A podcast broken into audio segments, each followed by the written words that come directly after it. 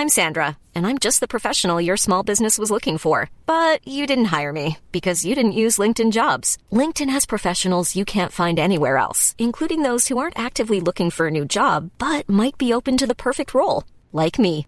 In a given month, over 70% of LinkedIn users don't visit other leading job sites. So if you're not looking on LinkedIn, you'll miss out on great candidates like Sandra. Start hiring professionals like a professional. Post your free job on linkedin.com/people today. Burrow's furniture is built for the way you live. From ensuring easy assembly and disassembly to honoring highly requested new colors for their award-winning seating, they always have their customers in mind. Their modular seating is made out of durable materials to last and grow with you. And with Burrow, you always get fast, free shipping.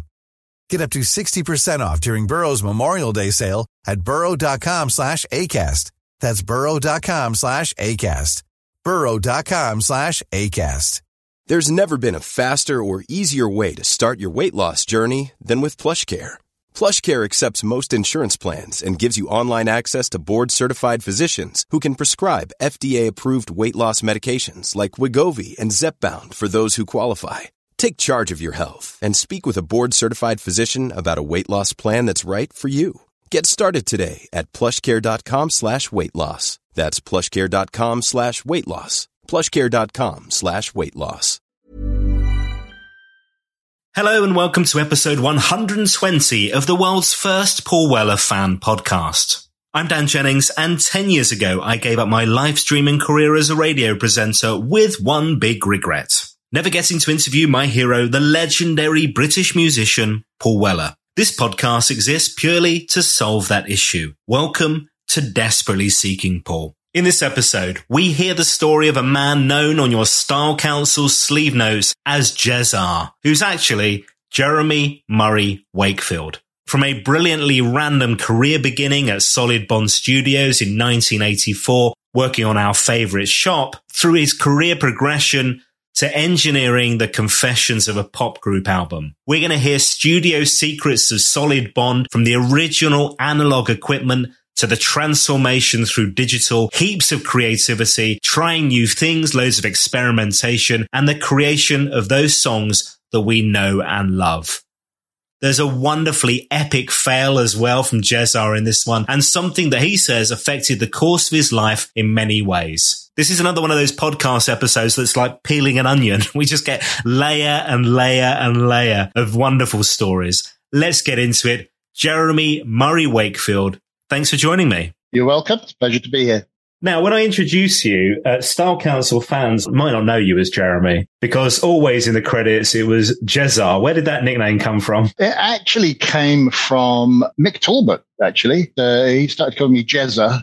And then I invented a spelling for it. I think the reason why I invented a spelling for it was I'd done my first remix. They said, "What do you want putting on the on the label?" And I just thought I thought having one name would would sound more artistic and, and credible. And so uh, I stuck with that, which stayed with me for many years. Um, haven't used it for a long time, you know, like uh, Obi Wan Kenobi in Star Wars. Oh, that's a name I've not heard for a long time.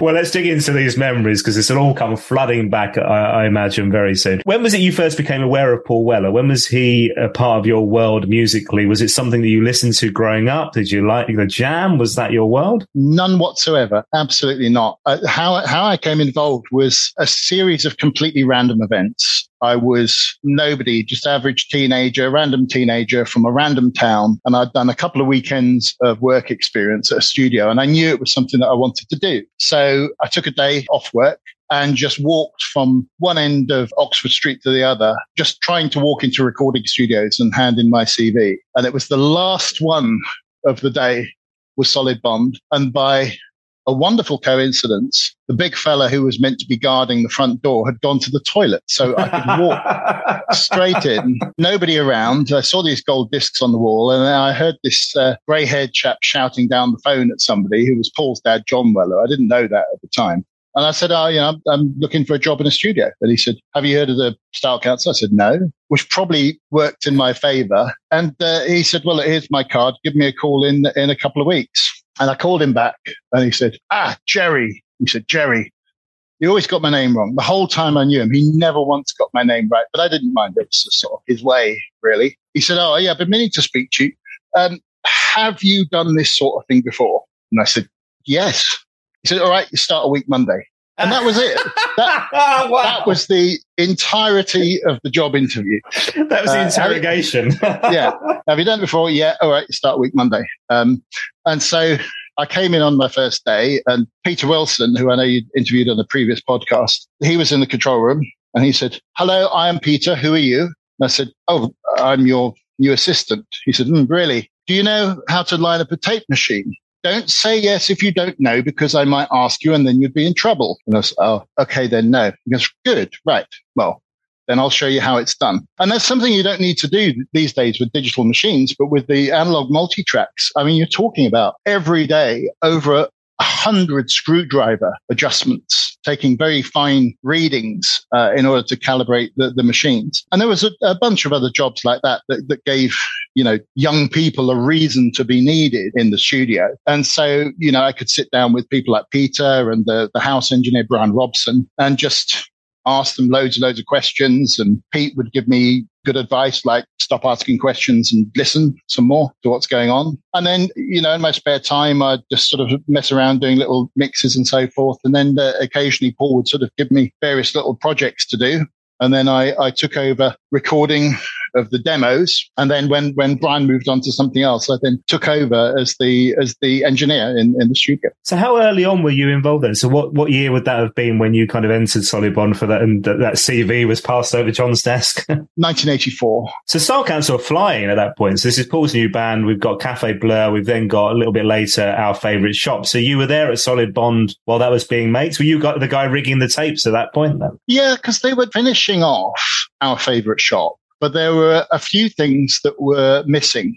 So when you put on our favorite shop, the very first thing you hear on the album is me standing at Waterloo Station. It was when digital recording first came out. And so I, I, was sent down there with a Betamax video recorder over one arm, a digital processor on the other, and two the expensive mics I'd borrowed from the microphone cupboard. And I just sort of stood there for a morning recording sounds in different places. And that was used for the intro. And the, and the other one on that album was at the start of A Man of Great Promise, the, the church bells. That was my local church. I was still living at home with my parents in Welwyn Village. It took us a long time to find a section of the bell ringing that was in time. Paul, Paul, Paul, had his head in his hands. He was shaking his head, saying, "What is this like jazz timing or something?" He said, "This is ridiculous. We can't find anything of use here." And then we just found that little section, and it was like, "Yeah, that's okay. That's a, a, mixture between precise and having a bit of charm to it. We'll use that part." Nice. You realise now there's going to be a load of campanologists in Welwyn who are after royalties. You've just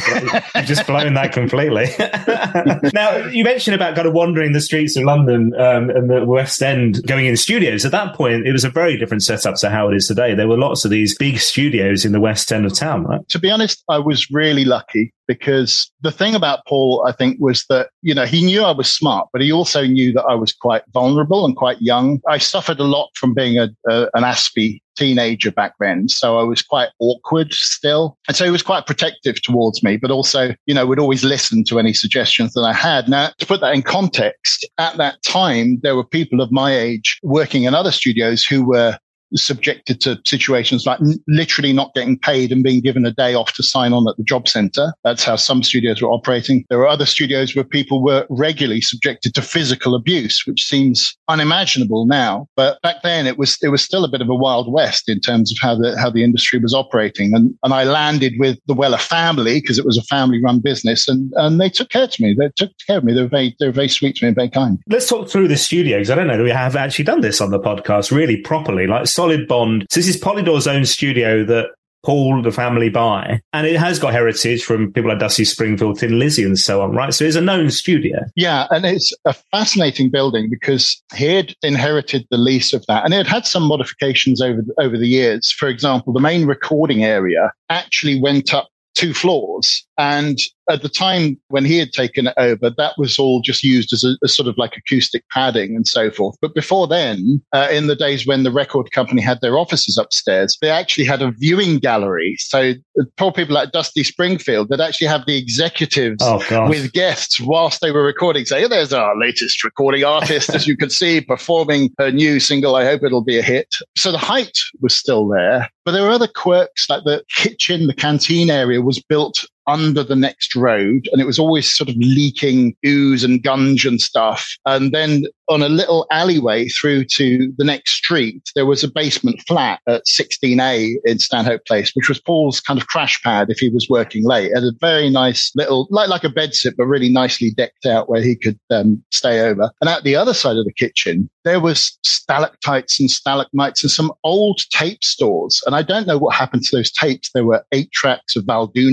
old classical recordings. I say there's literally water dripping off the, the ceiling and so forth underneath, I think it's 12 Connaught Place, there was what looked like a torture chamber, but was actually what we'd call a reverb room. So it was a tiny tiled prison, if you like, right? There was, there was no light the way they used to work is you'd put a loudspeaker in there and a couple of microphones before the days of digital reverb. And so you'd feed the sound into there. This, this sort of torture chamber place would, would echo and then you'd play it back through the speakers. And that would be how you'd do it. And one day we had this really crazy idea and Paul wanted to try it, which was to take Mick's Leslie cabinet from the Hammond organ and put it in that chamber to see how it sounded. So we got Dave Little and Kenny Wheeler and all, all the other guys helped load this massive thing down a very narrow basement staircase. And we put it in there and, and set it all up, ran a specially made cable all the way back to the studio to where Mick was playing. And we put it up to the speakers. Um, and it sounded terrible.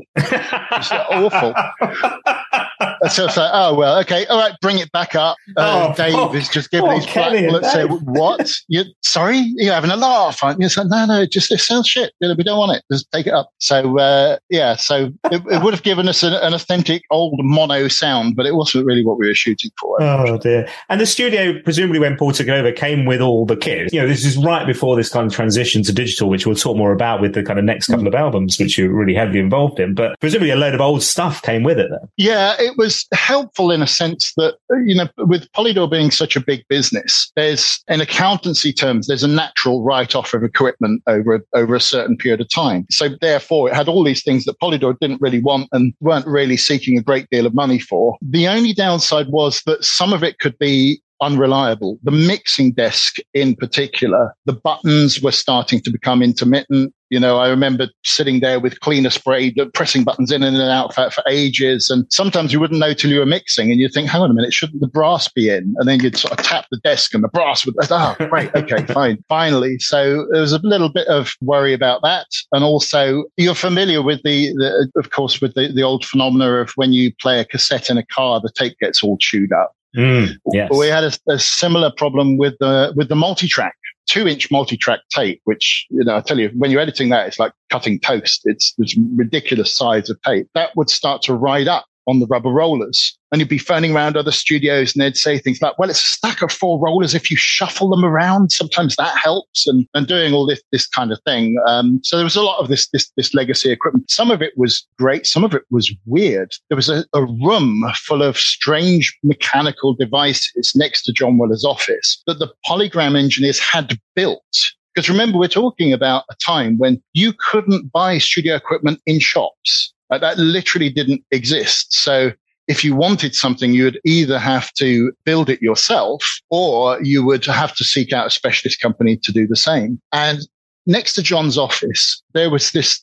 thing that looked like a top loading washing machine and it had a big aluminium drum that was about, uh, about eight inches tall. And somebody had wound tape in a spiral and very carefully closed up the gaps. And on a on a rail that went all around the outside, there were different tape heads, and that that was called the Philips delay wheel, and it was a way of getting repeats and delays in the same way we do digital delays now. But you could do things like you could spin up the wheel and slow down the wheel and all the rest of it. We never got that working, but we did make extensive use, in particular, on our favorite shop and, and cost of loving of the valve echo plates that they had there. And, and these are enormous crates, several feet long and about five feet high that have a, a big like a submarine door handle on them. And by turning this, this submarine door handle, it moved a plate of fiberglass wadding against a big steel sheet that did the, the reverb. So you could simulate everything from a large hall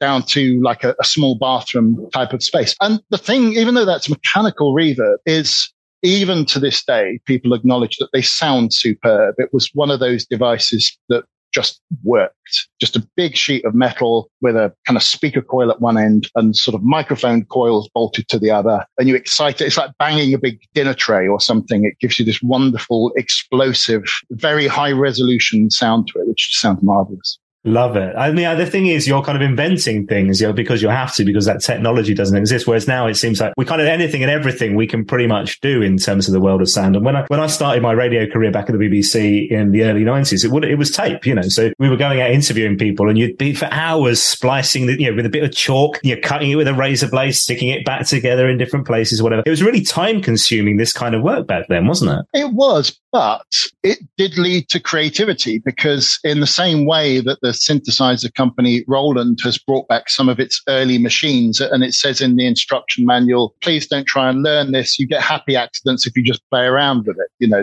And, it was the same with, uh, you know, when you're editing with quarter inch tape, sometimes you'd accidentally splice a section of tape you'd put around your neck. You might accidentally put it in backwards, for example or you'd you'd edit the wrong section into a song and, and the producer would say, No, hang on a minute, I like that. I like the way that sounds. Let's keep that. I met David Ball from from Soft Cell once, and I said, "Oh, you know that the 12 inch of Say Hello, Wave Goodbye. It sounds weird to me. It sounds like you edited the instrumental version and the vocal version, and then got all the bits muddled up and glued them together." And he said, "Yeah, it's kind of how it happened, actually. Yeah."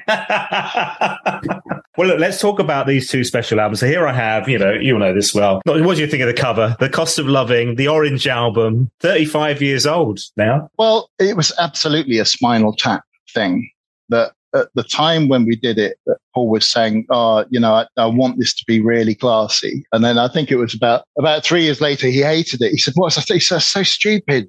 So nobody knows what it is in the record shops. They just flick straight past it. What was I thinking? You know, and maybe now he's flipped back the other way. I, I, I don't know. Was, well, yeah, now it's easy. If you're, if you're starting a collection, and you know, and I've gone back to vinyl again, it's very easy to find that album in record shops now. oh, there it is.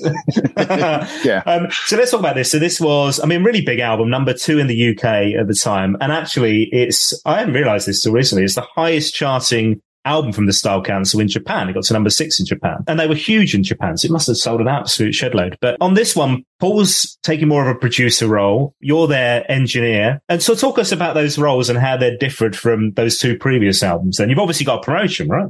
Yeah. Actually, when I was in literally changing that role into being the chief engineer, so there'd already been some work done by Brian beforehand, but also I was a little bit concerned because it was a huge step up for me. So I asked Paul to agree to getting in some additional help from some other people. So Alan Leeming, who was a friend of mine, who was an engineer from PRT Studios, so it's literally across the, the road, the other side of Edgware Road, which is now Starbucks, actually. Um, but back then it was a, a classic, uh, a classic recording studio. He came in in the role of a freelance engineer, and he, and he had been around for years. You know, he'd, he'd done all kinds of music for a very, very long time, just so I could have some confidence and, and have a bit just a bit of support if I'd got myself into a difficult situation. Worked out reasonably well. I mean, I remember there was a time when Paul got quite frustrated because Alan was sort of giving his, his benefit of experience. So Paul would suggest something and Alan would say, Oh, no, no, I could tell you that would never work. And Paul would say, Can you tell him this is my studio? And if I want to do something, I would at least like to try without somebody telling me it can't be done. And the thing was, often we'd try Paul's things and they would work. And then Alan would have to say, well, that's, uh, that's surprising. Yes. Okay. Yeah. Mm, mm, yeah. You learn, yeah, learn, learn, something new every day. And, and oh, thank you. Okay. But I did say, uh, I, one of the things I remember uh, very clearly was being left alone with Curtis Mayfield for the mix on fairy tales. You know, he was, uh, he'd obviously been around a, lot, a long time and I was just so surprised at how laid back the guy was. He wasn't interested in processing the individual tracks. And uh, one of the biggest lessons that I learned from him is that instead of always reaching for the, for the tone controls, the equalizer controls on all the tracks, it's much more important to, to fundamentally get the musicality of the basic balance right. And that, that was his thing was just spending time just getting the levels relatively right. And then he then he thought, oh, oh, why don't I do a bit of backing vocals? Oh, okay. And then he just w- went in and recorded some ad lib backing vocals, which which are on the track, and came back we, mixed those in as well. And he tried out some fader moves, and I said, um, "Do you want to play those back?" And he said, "What, what do you mean?" I said, this, this is, it's an automated mixing desk. It's computerized. It'll play the fades back. And he was like, Really? That's incredible. Uh, it never occurred to me that this was new to, to anyone, but it was something he hadn't come across. Yeah, he was a really lovely guy, really laid back. And in fact, I, I mean, I can, I can really generalize on that point that with all the people I worked in in that period, the more successful people were, contrary to how it's often portrayed, the more successful people were, actually, the more laid back they were in the studio the more confident they were that there would always be a way of, of doing something and, and getting something to work out. Was it tended to be the young people who were just starting out on their musical journey? They'd be the ones who would be panicking over the sound of things and saying, no, I need to try a different microphone. Oh, this, this sounds terrible. We need to do it again and so forth. But sessions run a lot better if everyone's relaxed and chatting freely about the ideas and stuff that's taking place. And presumably at that point, we've, I mean, Paul's obviously made, you know, all the albums with the Jam. We've made a couple of Style Council albums, all the singles and that kind of thing. So the idea of him and Mick producing this one themselves, um, and so taking over that producer role, if you want, there's obviously that confidence, I guess, that he's got where he knows enough to kind of get it done. But also with that album, I guess you know, seems like very clear in terms of the type of album he wants to make. Again, it's another evolution of the sound of the Style Council. We're not repeating ourselves. We're, we're moving away from some of the jazz influences as a very soul album, for instance. So, so was he clear about that, you know, what he wanted to achieve with that album? It became clear pretty quickly that it was going to be a very a very different album to to what we'd done before. And I think there's there's a lot more uh, sort of personal stuff on on there as well that's built into the the tracks. I, I remember when when we recorded the song Confessions one, two, and three. I was listening to the lyrics and I, I couldn't I couldn't really make sense of of what it was about. And Paul explained to me that what, what that is really about is how, you know, all of us that have been in relationships, you say things, you promise things to, to your partner and so forth that, you know, you really mean them at the time.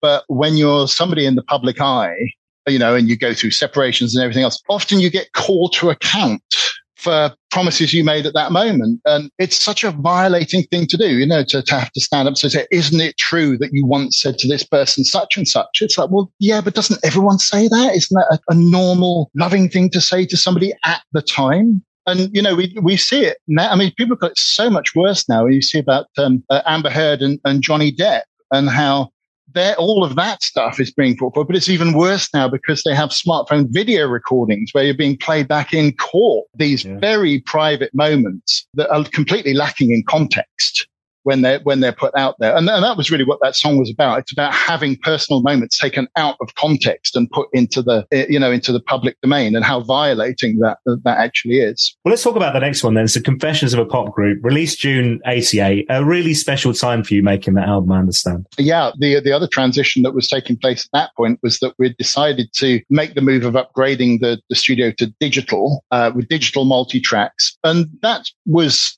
no small expense. Those those machines, and we bought two of them, were hundred thousand pounds each, and that was in the days when hundred thousand pounds was a lot of money. Plus all the ancillary equipment. There was an upgrade to the mixing desk required to make it bigger, because we had already changed the mixing desk for a, a more modern one, solid state logic one, and it did allow us to do some things that we that previously would have been impossible. So if you take the Gardener of Eden, for example, that had started out uh, you know, it's a very long track and it started out originally uh, through a number of demo recordings. And when it came to making the master recording, it became clear that we were somehow losing the feel of the original demo. But the original demo didn't have the last part of the, of the track on it because that hadn't actually been worked out. But what I was able to do, given that we had two digital multi-tracks, was to take the multi-track of the demo and the multi-track of the new recording, patch them all so that everything was on the right tracks, so the two things matched, and then glue them together with something that if you were editing with tape, you'd be making zigzags with scissors all, all over the place. So we were able to do these really complicated edits. Other things as well, like I think on the, the piano piece, um, the little boy track, the piano chair we had at Solid Bond always squeaked. So if you shifted position during a take, you'd just hear this annoying squeak in the background. And with digital recording, I was able to dive in there and individually edit out every single squeak of the piano. That was fantastic to be able to do that sort of thing. I mean, one thing I remember in particular was that, that Paul came in one day, said, "Oh, oh, Jez, I've got this great idea. I want to do this track with the Swingle Singers." And I had no idea who, who he meant, so I just sort of gave him this blank look, and he was like, "Oh, okay, all right." Well, you put that. He said, "Well, basically, it's a, a cappella group, and I want to do this track with." Oh, okay, that sounds interesting. So I got out a stereo microphone. The Swingle Singers came in. I think we double tracked it, so it sounds like there's, there's twice as many of them. But there were no lyrics at this point. It was just the sort of doop doop doop doop doop background going on. And then um, Paul came in a couple of days later, sort of waving a sheet, said, Oh, I've got the lyrics. So they're going to sing this song. Like, okay, fine. So I switched off all the lights in, in the studio and just put a spotlight on him and just a little bit of light above the mixing desk. At that moment, I became, for the very first time, intensely aware that I was the first person ever to hear this song. Right? That this, this is the moment that you know. And so I hit record and he sung the first take end to end. And he took his headphones off and he said, all right, um, okay, I want to come in and listen to that. And I said, no, no, you need to do another one. He said, really? I thought that was fine. I said, no, no, you need to do another one. He's like, oh, all right, okay, if you say so. And so he did another one, but actually I, I lied. There was nothing wrong with the first take, but I didn't want him to see me crying because I was in tears after the after the first performance, and I didn't want him to walk in when I was in a state, and so I needed him to just do a second take so that I could just clean myself up a bit and get my professional face back on. And oh, then when, when, he walked through the door, say, you know, I think you're right. I think the first take is, is probably okay. You know, and then we just sort of, you know, patched up the odd bits here, here and there, but it was, uh, it was sort of, yeah, extraordinary moment for me. Oh, wow. I bet. Goodness me. But the other thing is this introduction, everybody is is learning this new technology at the same time. It's not like this mm. is the industry standard. And I love that idea that you know here's a young kid just be, you know able to kind of play around with the equipment, and figure it out as a as a new chief engineer, like you say, where there is no kind of guidebook. There's no kind of this is how you do it. It has to be done yeah. this way. You're kind of well. I, I asked John uh, because I, I wanted to learn. I said, look, all of this equipment's modular. Would you mind if I took it apart to see how it worked? And he said, Jerry, you can do whatever you like, mate but if Paul can't record when he wants to, I'll break your legs. I was like, okay, I'll bear that in mind and uh, and uh, rather rather gingerly took some bits of equipment apart and figured out how they worked and put them back together again.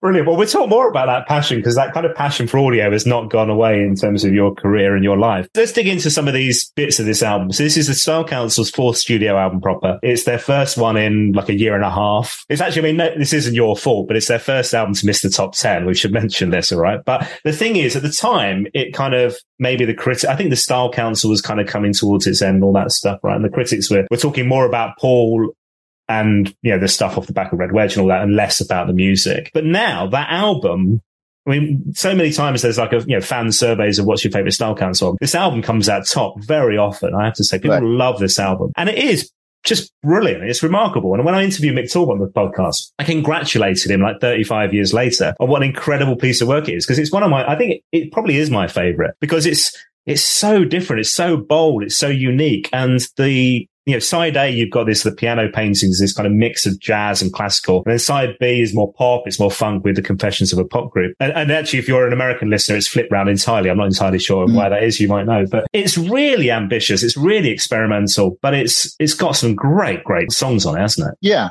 Yeah. I think uh, one of my all time favorite songs is, is on that album, and that's Changing the Guard. And it has this incredible string part, which I think was, was written by a arranger uh, called John Mealing uh, I believe. Hi, This is Craig Robinson from Ways to Win, and support for this podcast comes from Invesco QQQ the official ETF of the NCAA. Invesco QQQ is proud to sponsor this episode and even prouder to provide access to innovation for the last 25 years. Basketball has had innovations over the years too. We're seeing the game played in new ways every day. Learn more at Invesco.com slash QQQ. Let's rethink possibility. Invesco Distributors, Inc. Hiring for your small business? If you're not looking for professionals on LinkedIn, you're looking in the wrong place. That's like looking for your car keys in a fish tank.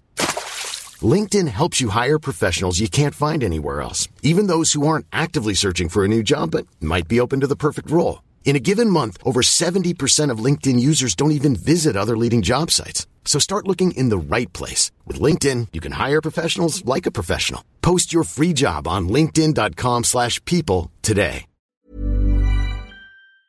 He had done previously was is that he had been called in to do the brass arrangement uh, much earlier on the Lodgers, the single version of the Lodgers. And I remember, and I was, you know, just starting at the studio around that time. And I remember walking in and Brian the sound engineer, had the score, the handwritten score of that brass part spread out over the mixing desk. And he said, Have you seen this? I said, No, what I'm looking at. He said, This is incredible. This is an incredible piece of work, this brass part. You know, so naturally we, we welcomed him back to do the do the strings on changing the guard. And it's really masterful the way the way the strings sort of rise up on one side and go down on the other because of the, the instrumentation and the way things have changed over. A, a, lot of people might think of that track as perhaps being overly sentimental, but I just loved it. And again, with my own experience of that track, that was another another moment for me where when I was left alone to finish off the mix on that, again, it was one where I was actually in, in tears by the end of the, the mix because I've always felt very strongly when you're mixing a track, you have to feel it. So if you're mixing a dance track,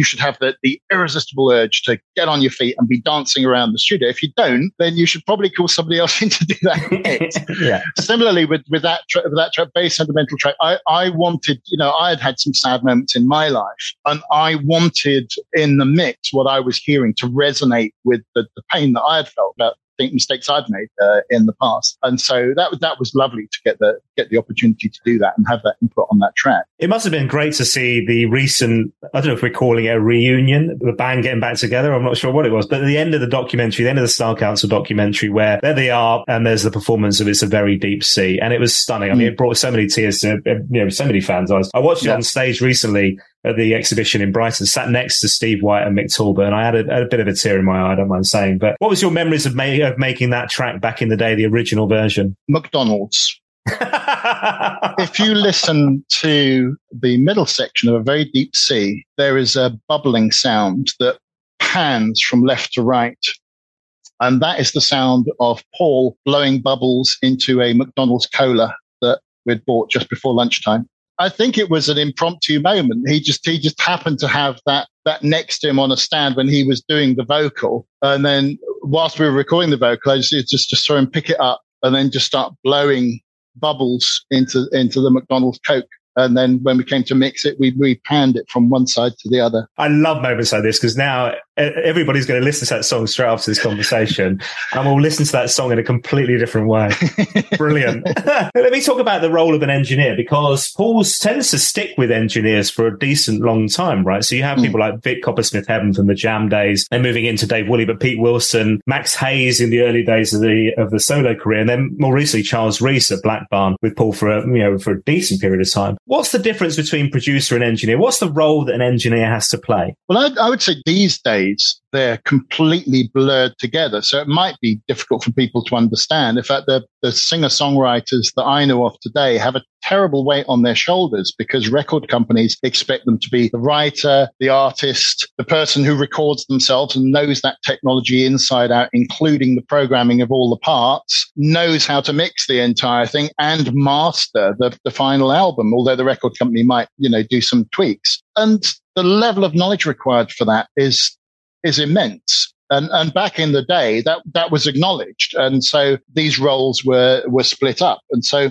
the role of the producer is to make sure that the artist's ideas hang together musically and results in a production that is the kind of thing people want to listen to and that it's up to professional standards and that it's got the kind of vibe for where it's shooting at. And then the artist, of course, that, you know, they're, they're going to have their own vision for how they want the parts that they've done to be communicated. And the engineer's role is to, is to translate that into, into actions pertaining to the technology. When do you lean forward and start adjusting some tone controls? What do you need in order to record something properly? And a lot of those problems haven't gone away. So, for example, recording vocals is a very difficult thing to do because most people are going to have a natural tendency to lean in and lean back from the microphone to a disproportionate degree. So even if they think that they're good at it, they're likely to, to overdo it. So the quiet bits when they're close are actually likely to be too loud. And if they sing out loud while leaning back too far, it just disappears into the echo mm. of the room. And so what you want to do is have some kind of level control over that. And the really old school way is for the engineer to watch them singing and to move the fader in, in time and to try and judge when they're going to be belting it out and to tell the artist to stay still and they will take care of everything. But now, of course, we, t- we tend to do it electronically. It's quite an involved setup where you have to basically dial into the machine how much you want it to squash the volume levels and at what point and how much does it let it overshoot. Because if you have something like a, a bass guitar, for example, if you overcompress it, you lose all of that finger thumping stuff that makes the bass bounce in the first place. So you need to be able to juggle those things around. And then, of course, there's, there's things like, you know, how do you design on a digital device an echo, a reverb that, that sounds like a, an artistic vision of a space in the artist's and producer's mind and knowing how to dial that stuff in. And it's something that, that, that really stayed with me over the years because although, although I moved on to other things, I think for the vast majority of my life, what I've been doing since then is focusing on the usability of technology because I, I saw the problem. So with Paul, for example, obviously he started doing more and more stuff with the drum machine and he did the drum programming, but the admin side of that on the device, I would take care of that. So he'd stand next to the drum machine and say, right, I want to do a part now. Can you give me a two bar empty loop? And I'd go, right, okay, press the buttons and that would then be up and running. And he'd say, okay, um, now what I want is I want a version of that with a cowbell, which I'm going to put in. And then I want another version that doesn't have the cabasa in it. So I'd have to do, you know, copy pattern twice and put that one into record. Okay, do your cowbell bit and he'd do that. And then, you know, so forth on the, on the, on, on the other thing. And then uh, we didn't actually in the machines. Generally, we didn't string together the songs within the machines. We just have an individual pattern playback on the tape. And when it hit the right part, just drop into record for the chorus and then drop out of record back for the verse. And we'd assemble it that way because it's as much effort as doing it on the device. There's, there's hmm. no reason to learn how to program some obscure thing. I think Paul's often painted as being somebody that, that dislikes technology. And that's not really true. He, he loves the, the benefits that the technology brings, but just he can't stand the faff the fighting, the fighting with some box to make it do what the box says it's meant to do in the first place, right? Mm. And, and and that's, as I say, that's a problem that I, I've dedicated most of the rest of my life to solving with technology is is that usability and trying to put yourselves in the shoes of somebody that simply wants to express a, an idea or whether it's visually or, or in, in the audio sense, but just being confronted with all of these hurdles, you know, out of memory or disk write protected, a device driver failed, all of it's like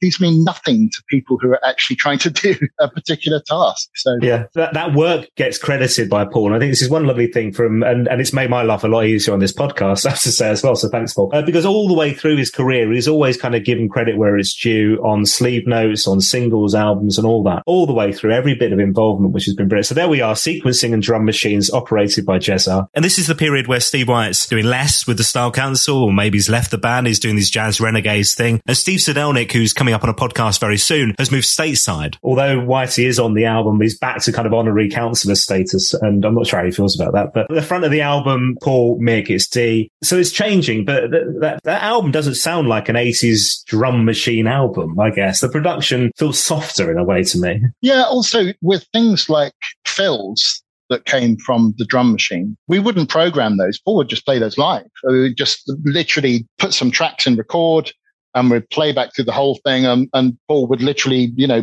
do finger drumming to play in those fills and the cymbals and uh, and everything else. And again, it's like you you know you don't have to do something just because the instruction manual says so. If if, if all you want to do is to play play some drum parts, then just play the drum parts. Just you know take the simplest route to, to success that you can. The first mix of that album, Paul wasn't happy with. Is that right? No, no. It was interesting. It, it was um, so that was a epic fail on my part. Um, uh, so I was I was very young, and, and, I mean it was a, it was a massive learning point actually, and it did actually affected the course of my life in in in in many ways because what it was was he said, look, I'm going to let you mix the album bring me in and play me the stuff when you've done it. So I mixed, I think it was three or four. Well, what I'd done was I'd listened to what was going on in the charts and I'd sort of researched what other producers were doing, listened to the sound and some of the, the bold steps other people were making. And I, and I built all of that into the, this first two or three mixes. And by the time it reached the third one, Paul was like, stop, stop the tape, stop the tape. There's very awkward silence. And he said, look, he said, you need to stop trying to copy what other people do. I asked you to mix this because I trusted you, not all those other people. He said, I can see over there on the shelf, you've got all those albums that you went out and bought. I'm not interested in those albums. I'm not interested in those artists. You have to learn what your own stamp is. What is the thing that you do? He said, you need to find your own way and build on that. Yeah. Don't just go following what other people do. All right. And it's like, oh, oh, okay. And so then as a pair, we sort of mixed them collaboratively from, from that point onwards. And, and that was great. And I think probably my, my biggest takeaway from the whole experience was that Paul actually in life, Paul actually gave me the confidence to be myself. And I'd never had that. I had that sort of beaten out of me at school. I was a very shy person. I was socially very, very awkward at that point in, in my life and just thought, oh, I'll just, you know, be quiet and do what I'm told. That really doesn't help you in the long run. You need to, you need to kind of, you know, be proud of who you are and, and, you know, make a, try and make a difference and, and speak with your own mind and with your own words. And, and that was a massive lesson from that whole experience. That trust he has that this is going to be all right. Leo, I trust you to make this work is, is mm. remarkable, really, isn't it? I mean, Paul yeah. still has his own studio and the world, like we said at the beginning, the world of the studios, you know, has changed so much, you know, so much of what we can do, people are making in their bedrooms and all that kind of stuff. But Paul does have Black Barn Studio in Ripley, um, with the cottages to the side, a bit like the pad that you mentioned there as earlier on as well. Is that a luxury, do you think, or does it feel like that's essential to Weller's world? Well, in a way, we had some missteps, I think, at Solid Bond because the, I think looking back years later, the, the reality is that what all Paul really needed was his own recording studio to be the base of what he wanted to do. But at the time, there was all of this external pressure from finances and everything else to make the studio a viable commercial entity in its own right. And so a lot of the upgrades and the things that we were sinking money into were with a view to trying to entice outside clients into hiring the studio. But the reality, as I learned from people many years later, was that people didn't want that. You know, it's a bit like if you rent a holiday cottage when you go there, you want everything in that, in that cottage to be about you and set up for you. If you go there and actually it's somebody just letting out their own place and it's got their own personal possessions mm dotted around the place, you, are going to feel like you don't belong there and not, it's not set up for you. And that was really the same at Solid Bond as you'd go in there and they might have, you know, mix organ with the Style Council logo on, maybe the, the drums there on the bass drum, it had the Style Council and stuff, Paul's gold discs on the wall. And it was very much felt to people coming in that they were going into somebody else environment and not something where they would be be sort of you know pride of place. Plus, also uh, Paul wanted to be able to fairly randomly go into the studio when he felt like it, and he didn't like it if people were going to say no. We've got somebody in for three weeks. It's like, well, what what am I meant to do? You know, I don't want to go somewhere else, but I don't know the engineers and, and don't know the gear. You know, it's it's not a good thing. So it sounds to me that what he's got now is is the, the perfect scenario, and probably what we should have been shooting for all along was something like that, rather than investing in this first generation of all this gear with eye-watering prices. And that never stops if you're running a commercial studio. You know, the, that whole area of London now, there's none. All of the studios are shut down. They, they, they just don't exist exist anymore. Now, you mentioned this passion for audio and technology that's kind of flowed through your life um, since. It would be lovely to talk about if so much of, of, not just making music, but how we consume music has obviously changed in that time as well. You know, the, I showed you, you know, the, the, slab of beautiful vinyl that I've got there for the Style Council. That's not the norm, although it's coming back now, isn't it? But that's not the norm of how most people listen to music these days with, you know, little MP3 files and shouting at a um, smart speaker in the corner. For somebody who's kind of in this world and building these things and leading designs on these types of um, pieces of technology, it's a really short time period, really, where it's advanced so much, isn't it? Well, there was a major a major mistake, a technical mistake that was made with, with digital equipment. And that was the, the changing of the metering. In analog equipment, when you've got, you know, the old moving coil meters, those broadly correspond to how loud something sounds. And you just set up the equipment in such a way that it wouldn't distort if something was too loud, but you'd look at the meters and the meters would tell you how loud things were. With digital, for good reasons, people became obsessed about you must never distort because it'll sound terrible. So the meters literally, they start at the distortion level, which they call zero, and then work backwards. And it's never clear where you're meant to shoot for. And the manuals will always say you should record as loudly as you possibly can without distorting. Well, that's very ironic considering it was analog gear that had that problem, not digital. Digital has plenty of, of headroom. And so what that led to over the years, um, since we, released those, those CDs is if you put a modern CD into a CD player and listen to it, it's deafeningly loud compared to the original Style Council CDs. And this has been what's referred to as the loudness wars, where people are continually compressing the music,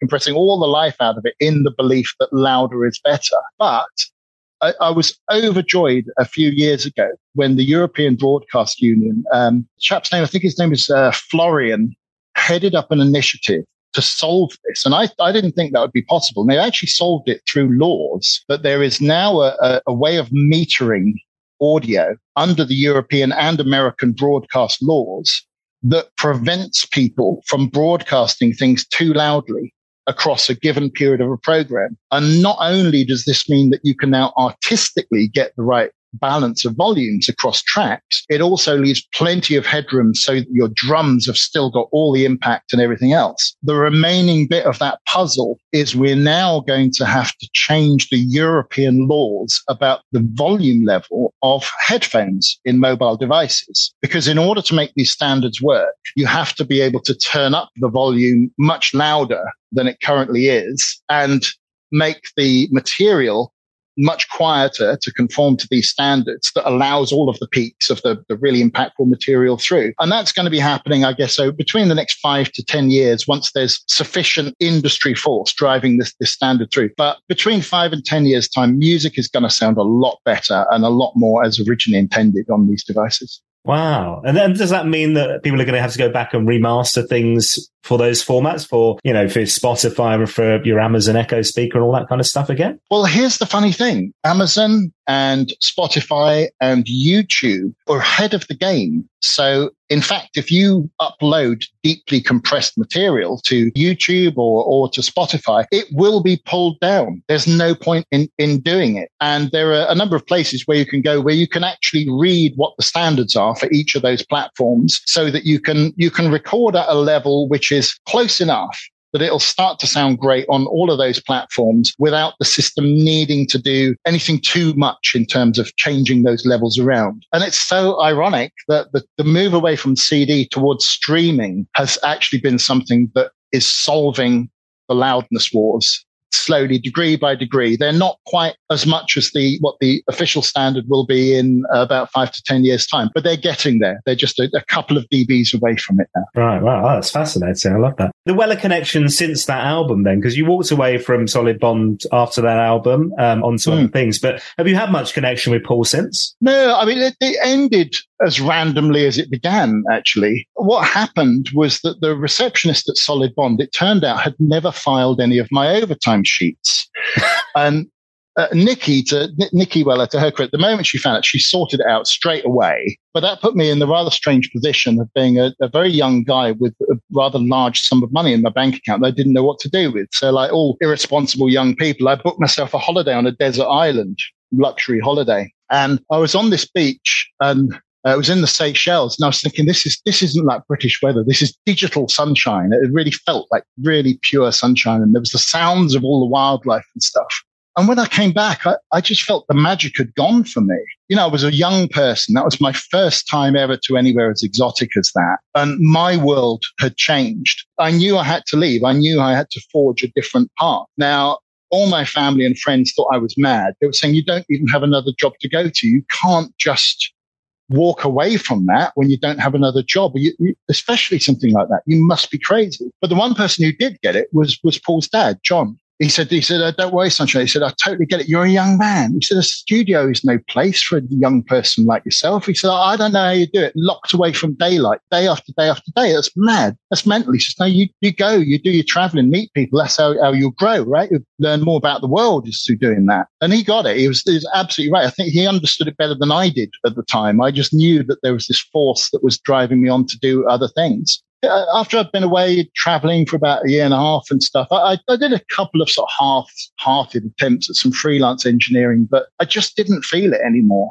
I just, you know, and I wasn't really sure what I was going to do. And besides anything else, I didn't want, I didn't want to do that thing of, it's great to work with a well-known successful people, but if you just work with the one, then your life will, will forever be defined in the terms of that person and I wanted to, I wanted to escape that. I didn't want to be one of those hangers on that used to come to the parties and stuff who didn't even know who these people were, you know, but they always kind of like sniffing around. I just, I hated all that. I hated that side of things. And I wanted to escape being defined as being, you know, Paul Weller's guy who does this. And I did escape because what, you know, what my life is defined in now is being one of the lead designers of the smartphone. I had a huge influence on the, on the early smartphone designs and some of that stuff still lives through today. And what I do now is, um, I work on how those sound technologies are built into mobile devices. So there's all kinds of, you know, when you listen to, when you listen to one of these albums out of the built-in speaker of a smartphone, it's not just coming straight through because those speakers by themselves can't deliver that much volume. So there's a huge amount of processing going on. There's all kinds of stuff. There's frequency stuff in order to make it sound like